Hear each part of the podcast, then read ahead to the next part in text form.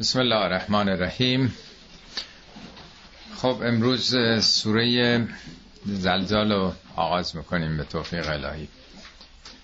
سوره قارعه رو خوندیم و توضیح دادم خدمتون که حدود نیمی از آیات نازل شده در دو سال اول بعثت درباره قیامته یعنی دقیقا 49 و 8 درصد. چه درباره تحقق قیامت از نظر فیزیکی که چه اتفاقاتی در جهان پیرامونمون خواهد افتاد چه از نظر سرنوشت انسان ها در آینده. بنابراین قرآن با آینده آغاز شده. همینطور که ارز کردم با نامنوسترین و قریبه ترین موضوعی که برای معاصرین پیامبر بوده.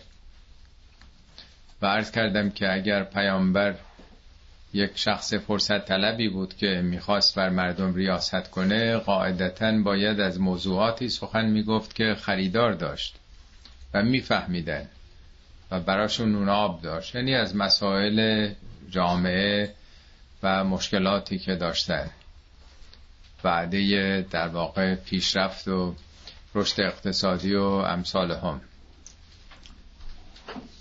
در زمان خودمون می‌بینیم چه وعده هایی انگام ریاست جمهوری کاندیداها میدن دیگه.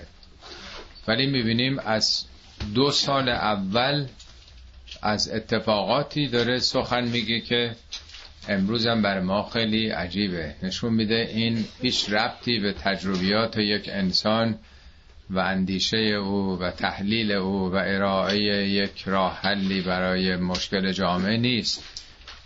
فرازمانی و فرامکانی از ذهن پیامبر بسیار بالاتره.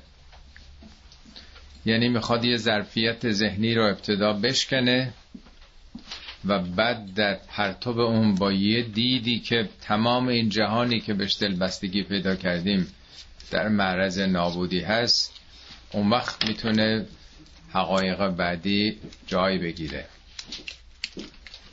خب این توضیحات رو قبلا خدمتون به تفصیل دادم در باره سوره قاره سوره زلزالم که در میانه سال سوم نازل شده در همین زمین است. ازا زلزلت الارض زلزالها و اخرجت الارض اثقالها و قال الانسان مالها. این ستا آیه اول سخن از این اتفاقی است که در پیشه. ازا اشاره به اون زمان خاصه. زلزلت الارضو این تش که چون ارز معنس مجازیه شده زلزلت ولی زلزله زلزله فعل مجهوله فائلش نیومده. زمین بلرزه. فائلی نیست نمیگه خدا بلرزونه. چه لرزشی زلزال ها اون لرزشی که مربوط به ماهیتشه. هر چیزی در ذاتش در درونش یک استعدادایی نهفته است. زمین به اون لرزه ای که در شرایط خاصی که اتفاق میفته به اون لرزه بلرزه. اون عوامل و نیروها برای ما ناشناخته است. نمی‌دونیم چه اتفاقی خواهد افتاد. شایدم به صورت نکره ذکر شده این دلالت بر عظمتش بکنه. در سوره های دیگه قرآن هم از این اتفاق ذکر شده. سوره به خصوص حج اصلا اینطوری آغاز میشه. یا ایها الناس تقوا ربکم. ای مردم پروا داشته باشید. خودتون رو کنترل بکنید در برابر پروردگارتون. ان زلزلت الساعت شیء عظیم. زلزله ساعت قیامت عظیمه. یک پدیده بسیار عظیمی است. یوم تزهل کل مرزت اما ارزد این اتفاق وقتی میفته هر مادری که بچهش رو شیر میده بچهش رو رها می‌کنه. البته در زلزله های دنیا هم همینطور هست. و تزع کل ذات حملن حمله ها هر کسی که حامله است هر مادری که حامله است وضع حمل می‌کنه. یعنی حول حراس حادثه و این اتفاق آنچنانه که دیگه تعلق خاطر به عزیزترین کسانی که آدم اونها رو در واقع بهش توجه داره آدم رو دیگه قافل می‌کنه. یا در جای دیگه میگه یوم ترجف و راجفه رجفه از شدت زلزله است در واقع. اون راجفه اون تکون شدید وقتی اتفاق بیفته تتبع و هر رادفه. پشت او هم ردیف اتفاقات بعدی خواهد افتاد. شما می‌دونید هر زلزله که اتفاق میفته فشارهای طبقات درون زمین به یه حدی می‌رسه اول در واقع میلرزه زمین. میلرزه در واقع خود این زلزله مثل اینکه یه شکافا به ترکای باز می‌کنه بعد ناگهان یک موج انفجاری به وجود میاد. اون موج انفجار خیلی بدتر از اون زلزله و عوارض آتش فشانه. در موارد قبل در بعضی از سوره که اشاره به این موضوع داشت عرض کرده بودم که در یکی از زلزله های طرف های واشنگتن ایالت واشنگتن جا یادتونه که توضیح دادم که موزه است که افرادم میرن اینا رو به صورت ماکت درست کردن. موج انفجار به شای پنج مایل همه چی رو خوابونده بود صاف کرده بود. یعنی در واقع مثل این که یه بمب اتمی بندازن بعد از او اون سر کوه کنده شد و موج در واقع آتش فشان و اون ابر توده ابر و خاک سرا رفت بالا. یعنی پشت سر هم حوادثی مترتب بر هم اتفاق میفته یا اومد ترجف و رادفه ترجف و راجفه تطبع و هر رادفه تطبع یعنی تابع اون پشت اون ردیف سلسله اتفاقاتی بعدا خواهد افتاد. در سوره مزمل هم میگه یوم ترجف الارض و جبال و کانت الجبال کثیبا مهیلا. وقتی که این انفجار شدید رخ بده کوها مثل توده شن روان میشه یعنی این انسجامی که بین سنگ ها وجود داره ولی مثل که یه تل یه تپه شنی که رو هم ریختن به هم هیچ چیزی ندارن. چون جاذبه مثل که برداشته میشه همه چی وا میره. خب اولین اتفاقی که بعد از این زلزله میفته ردیف بعدی چیه؟ و اخرجت الارض اثقالها. زمین اسقالش و اسقال جمع سقله. سنگینی هاشو خارج می‌کنه. همطور که خب می‌دونید در واقع این پوسته جامد روی زمین مثل یه پوسته سیب یا گلابی بلکه نازکتر از اونم هستن. یعنی نسبت به قشرهای مذاب زیرین انقدر پوسته جامد نزدیک چیز به صلاح نازکه. خب طبیعتا این فعلا جلوگیری کرده از اینکه این خمیر مذاب بیاد بیرون دیگه. وقتی که زلزله بشه بلرزه این اتفاقات بیفته. اخرجت الارض اثقالها. در نقاط مختلف کره زمین این آتش ها آغاز میشه. حالا بعضی ها گفتن که اسخاله ها یعنی در واقع اون سنگینی های رفتار انسان ها ولی ظاهرا این به نظر می‌رسه که جنبه فیزیکی قضیه رو داره میگه.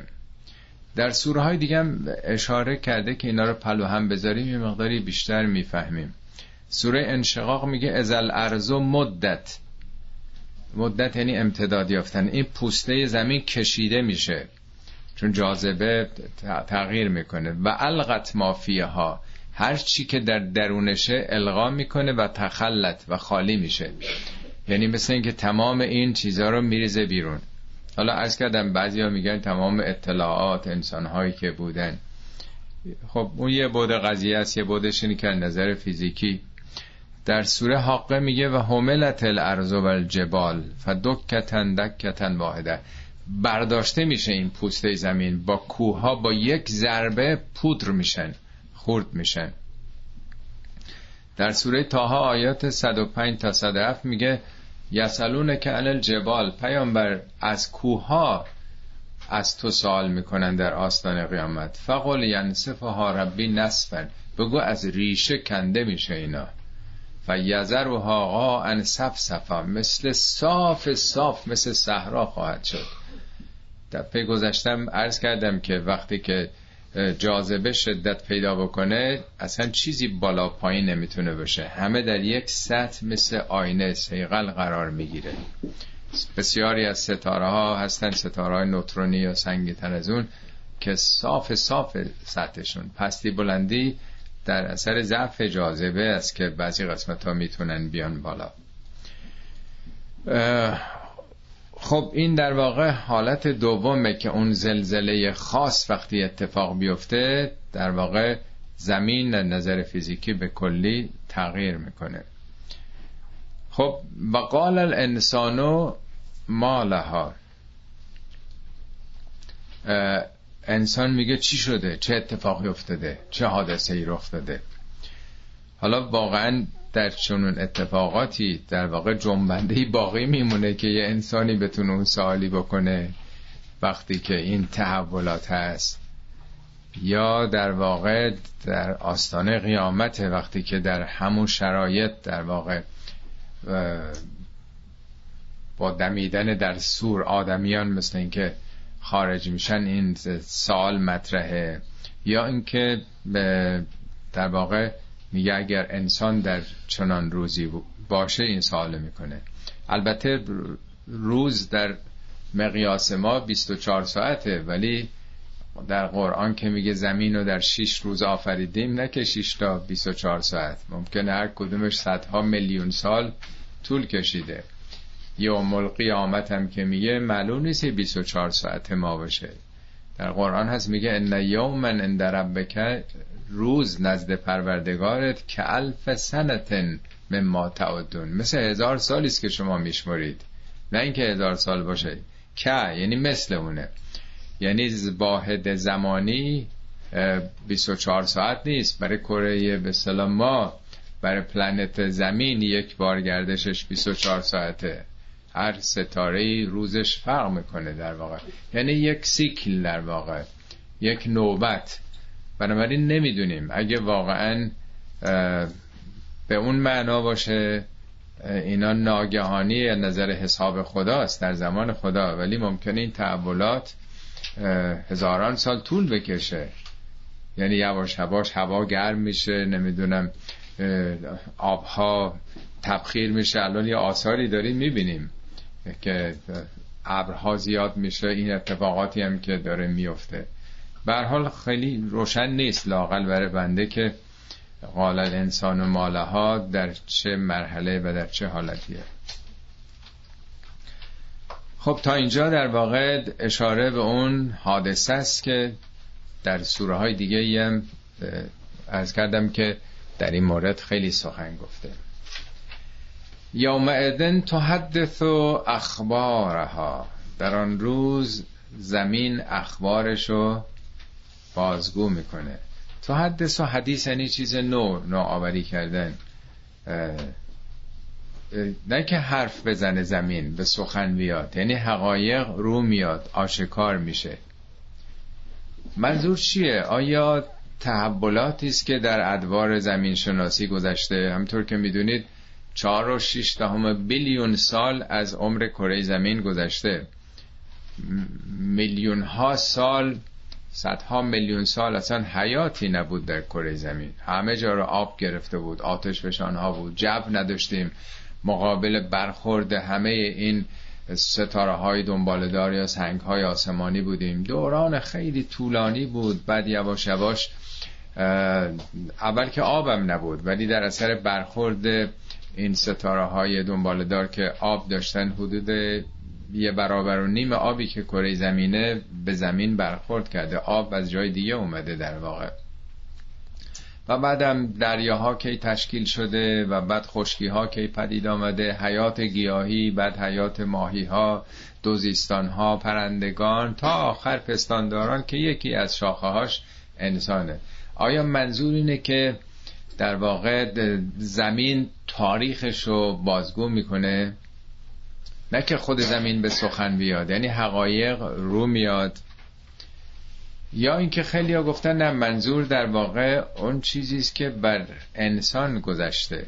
یعنی اعمال و رفتار انسان ها بازگو میشه. خب این در واقع کلیه میگه زمین اخبارشو. اخبار زندگی انسان ها ما یکی از میلیاردها موجود رو کره زمینیم. سنی هم سن ما مثلا یه لحظه نیست. وقتی همه چی بازگو بشه طبیعتا اون چی که مربوط به ماست که چیز پیچیده ای نیست مسئله اینه که هیچ اطلاعاتی هیچ اینفورمیشنی از بین نمیره. یک جلسه اشاره کردم. تحقیقاتی است که اخیرا کردن حتی این ستاره های بلک هول ها که در درون خودشون میبلن انقدر جاذبشون شدیده فکر می‌کردن همه اون تو میره معدوم میشه از بین میره. حالا فهمیدن تمام این اطلاعات حفظ میشه. از طریق حالا داستانش مفصل این دیسکای مغناطیسی که اطرافش هستن. یعنی هیچ چی در جهان معدوم نمیشه. هیچ چیزی در واقع به عدم نمیره. بنابراین میگه زمین بازگو می‌کنه. همینطور که ما امروز با اطلاعات بسیار بسیار اندکی که یک قطره است در برابر اقیانوس ها می‌تونیم بفهمیم که این لایه های زمین چقدر برش گذشته.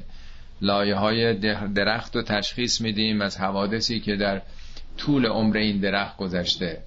با کربن 14 اندازه می‌گیریم که مثلا این قطع سنگ چند میلیون سال پیش یعنی خود انسان با دیرین شناسیش با شناختن فسیل و نمی‌دونم اینا که زمین شناسی و دیرین شناسی خوندن خیلی بهتر می‌دونن که ما با این اطلاعات کممون به خیلی چیزا داریم پی می‌بریم. نه تنها کره زمین بلکه حتی اینکه نور کی پدید آمده. حدود الان میگن حدود سی هزار سال بعد از Big Bang. Big Bang ی که نمی‌دونم میگن 16 17 billion سال پیش پیدایش تمام particle ها و عناصر اولیه رو علم بشر داره می‌فهمه دیگه جلو میره. حالا وقتی که ذهن ما عقل به اصطلاح اطلاعات ما تا این حد تونسته جلو بره کسی که آفریده ما رو یا زمین آفریده چطور برای او چیزی می‌تونه مجهول بمونه؟ به حال این در واقع جهان مثل یک کتابه. میگن کتاب هستی.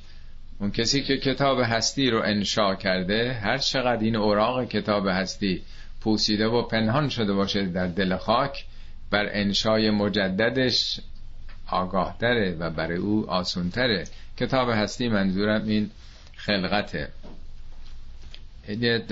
شعر قشنگی از مولویس میگه ای خرد ای خرد برکش تو پر و بالها.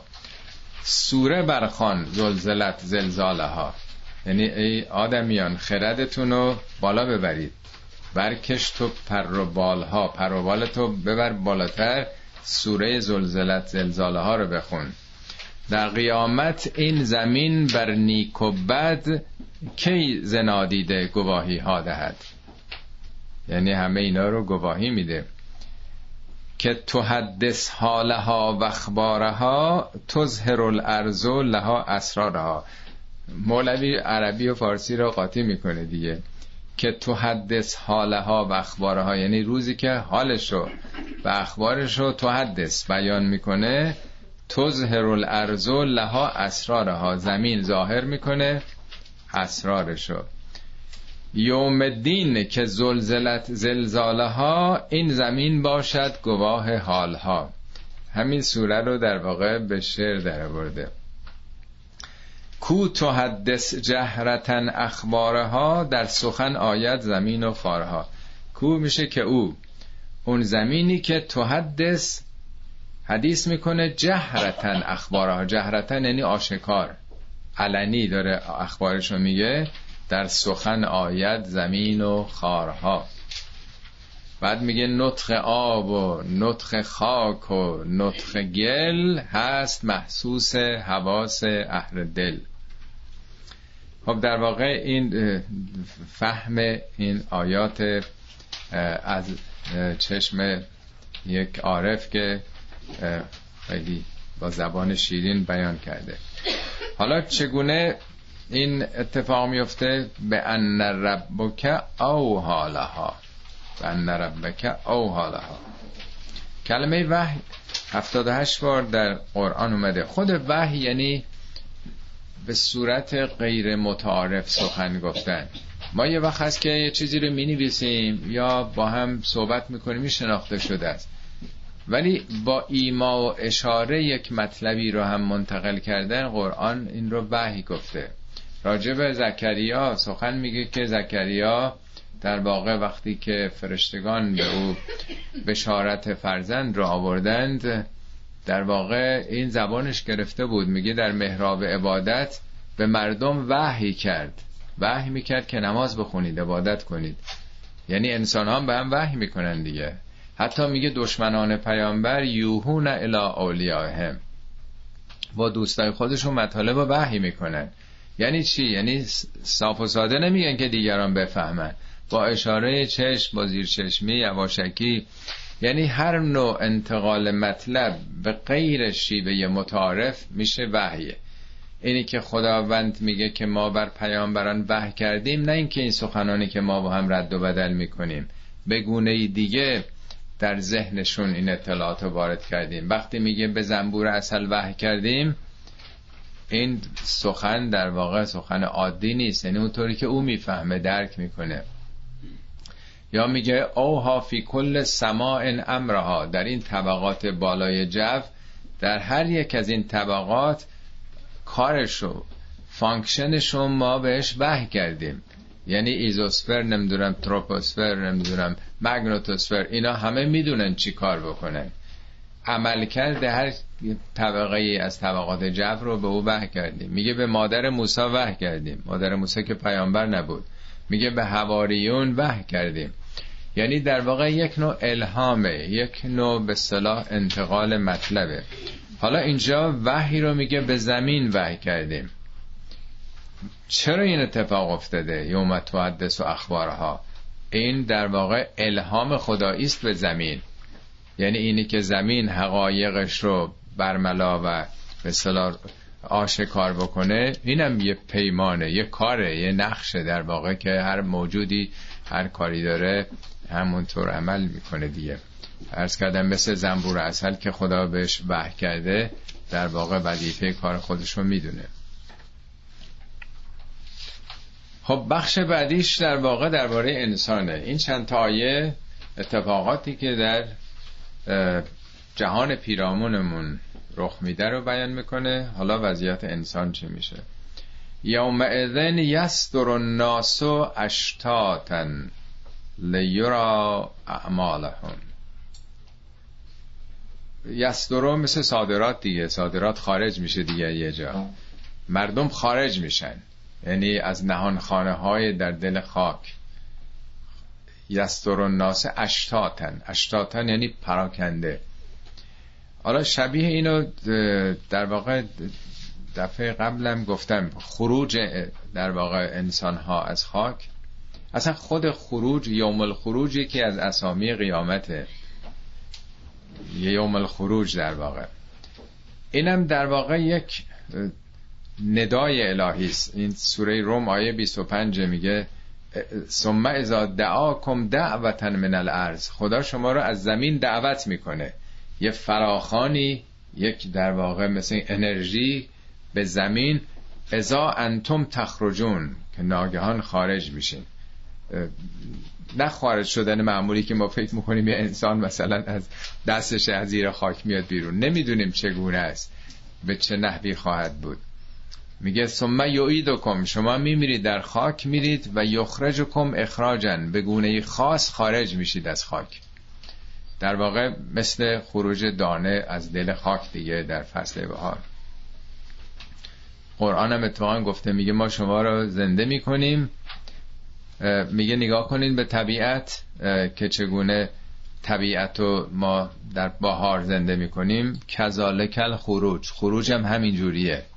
دانه که روح نداره که بگیم روحش میاد سراغش. میگه زنده شدن شما رستاخیز یه امر مادیه. عین بقیه اجزای طبیعت. تمام اطلاعاتتون در دل خاک هست. در واقع سلولتون هم که تجزیه میشه حتی دی ان هم که تجزیه میشه باز در دل عناصر دیگه ای تو طبیعت هست. جای دوری نرفته. همه اینا مثل یک آهن روا که بذارن براده ها رو جمع می‌کنه. دو مرتبه منتاج میشه تو وضعیت قبلی خودش. یکی دو تا نشونه دیگه هم هست. بزنیم براتون بخونم. که سوره قمر میگه انسان ها یوم یخرجون من الاجداس سراعن به سرعت از گورها بیرون میان که انهم لا نصبن یوفزون. انگار به سوی هدفی همه دارن میشتابن. یه بار عرض کردم مثل لاک پشتایی که دیدین توی ماسه های ساحل میان بیرون. معلوم نیست که کجا کی بهشون گفته کجا باید برن. یا تخمای ماهی که مثلا سمنها یا دیگران تخم ریزی در مثلا الاسکا اونجا میشه کجا صداشون کردن که چار پنج هزار مایل اینا از اقیانوس ها حرکت می‌کنن مثل که یه جا دارن صدا می‌کنن. پروانه هایی که از تخم میان بیرون. همه اینا مثل که یه نداییه. یعنی ما که نمی‌فهمیم این چه انرژیه چه نداییه. میگه مثل که یه چیزی که نصب شده دارن به سوی هدفی تارگتی در واقع میرن یه جا میگه کنهم جرادون منتشر مثل ملخهای سیل ملخها دیدین که وقتی هجرت می‌کنن چجورن یا در سوره قارئه می‌گفت یوم یکون الناس کل فراش المبسوط مثل پروانه ها که در واقع حرکت می‌کنه. خب برای چی خارج میشن؟ انسان ها همش هم میگه به گونه خاص ما که نمی‌فهمیم که چگونه. قرآن هم همه اینا رو به صورت نکره گفته. یعنی معرفه نیست که با تشبیه های قابل فهم ما. فقط چیزی که تو دنیا می‌فهمیم با این مثال هاست. لیورا اعمالهم. یورا فل مجهوله. تا بهشون نشون داده بشه. نه اینکه تا برن ببینن. چون دیگه اونجا دنیای اختیار نیست که کسی با پای خودش بره. در واقع بریم ببینیم اعمالمون چگونه است. نشون داده میشه بهشون. در واقع روز تحقق و ظهور و بروز اعماله. اینم باز از اشعار مولویه. میگه فعل تو کارات افعالت فعل تو کان زاید از جان و تنت. ما یه فعلی که انجام میدیم از جانمون از تنمون داره زایده میشه. همچو فرزندی بگیرد دامنت. یعنی ما مولدش هستیم دیگه. چیزی که خودمون تولید کردیم قاعدتا به خودمون برمیگرده دیگه. در دعای کمیل هم هست میگه که خدای من به تو پناه می‌برم مما کان منی. از آنچه که کانه از اون تکوینه یعنی شدن. یعنی اعمال من پدید آمده اعمال من موجودی شده در جهان. خدایا به تو پناه می‌برم از آنچه که من تولید کردم از آنچه که در واقع با اعمالم پدید آوردم تو جهان. اینا بین رفتنی نیست. همه اینا مثل اشعه هایی مثل اجزایی در جهان هستند. چطور میشه اینا ازش فرار آدم بکنه در سوره جاسیه آیه 29 میگه هازا کتابنا. ینطق علیکم بالحق. این کتاب عملتونه که به درستی بر شما می‌خواند رفتارتون رو نخواندن اونطوری که ما می‌دونیم. انا کننا نستنسخ ما کنتم تعملون. ما اونچه که شما عمل می‌کردیم فتوکپی می‌کردیم. نستنسخ یعنی نسخه برداری. یعنی اعمال شما کپی مطابق اصل است. دیدین تو سندهای اداری می‌رسن کپی مطابق اصل است. یعنی از اعمال شما مونده تو طبیعت اینها چیزی نیست که پنهان شده باشه. در سوره قاف آشنا هستیم که دو, دو سال پیش خوندیم اون رو. میگه نیروهایی بر شما گمارده شده. میگه دو نیرو در واقع چپ و راست. حالا شاید نماد عمل خوب و بده. از یتلقى المتلقیان ان الیمین و ان شمال. از چپ و راست دو تا گیرنده مثل دو تا دوربین عکاسی دو تا ضبط صوت. یتلقیان یعنی تلقی کننده دریافت کننده. دو تا نیرو دو تا فرشته مثل اینکه تلقی کننده بر شما گمارده شده. ما یلفظ من قول الا لدیه رقیب و ندید سخن از زبانتون در نیامده می‌گیرن اون رو. نه که در نیامده یعنی زمان اصلا نمی‌بره. بعد میگه که خب حالا میگذره. بعد دنیا تمام میشه بعد هر کسی نامه عملش رو می‌بینه میگه خیلی تعجب می‌کنن که چطور اینو لا یقادر و صغیرتن ولا کبیره کوچکترین کار و بزرگ هیچ چی رو فروگذار نکرده. همه چی هست. میگه بله لقد کنت فی غفلت من هازا تو در زمان حیاتت قافل بودی از این از این مکانیزمی که هیچ چیزی از بین نمیره. هیچ اطلاعاتی از بین نمیره. فبسر و کلیوم حدید. ولی امروز چشم تیزه. یعنی پرده ها رفته کنار. واضح نت همه چی رو می‌بینی. البته دیدنم اینا دید ظاهری نیست. اینا در زبانی گفته میشه که ما بتونیم بفهمیم. بازم اشاره به در واقع حالا بذارین بعدش هم بخونیم. یه مقداری روشنترین رو توضیح میدم خدمتتون. خب حالا اتفاقی که میفته. فمن یعمل مثقال ذره خیرا یره. هر کسی یعمل عمل کنه مثقال یعنی به سنگینی به سقل به سقل ذره یعنی به سنگینی ذره حالا زر اونجا به مورچه های کوچیک مثلا در اون دوران می‌گفتن زر خیلی ریز بوده برای اونها. امروز ما می‌فهمیم که ذره حالا اتم و اجزای زیر اتمی و تازه خود اونا همینجوری باید بریم پایین پایین پایین. خود اتم تو دنیا در واقع یه حالت وسط داره. از نظر که بزرگتر از اتمه و کوچکتر اتم در واقع متعادله. یعنی آدم فکر می‌کنه که اتم کوچکتره در کهکشان هایی که میلیون ها برابر میلیاردها برابر شاید کره زمین باشن اتم این وسط از نظر قد و اندازه. چقدر کوچکتر از اتم وجود داره. میگه به اندازه سنگینی ذره مرکزی انجام داده باشه می‌بینه. حالا چرا میگه که خیلی جای قرآن میگه اگه موازین شما مثلا وزنهای شما منظور در واقع برای فهم ماست که چگونه عمل رو برای اینکه درک بکنیم به وزن در واقع معرفی می‌کنه محاسبش. میگه که به اندازه خردلی هم اگر کسی کار بد یا نیک کرده باشه فروگذار نمی‌کنه. حالا اون موقع هم خردل شاید ریسترین دانه بوده. بله اینم باز تشبیهات مولویه در مورد همین آیه. میگه متهم کن نفس خود را ای فتا. فتا یعنی جوان مرد جوان مرد جوان زنم هستا فتا در زبان عربی متهم کن نفس خود را ای فتا متهم کم کن جزای عدل را. انقدر ایراد از خدا نگیر که چه عدالتی. توبه کن مردان سر آور به راه.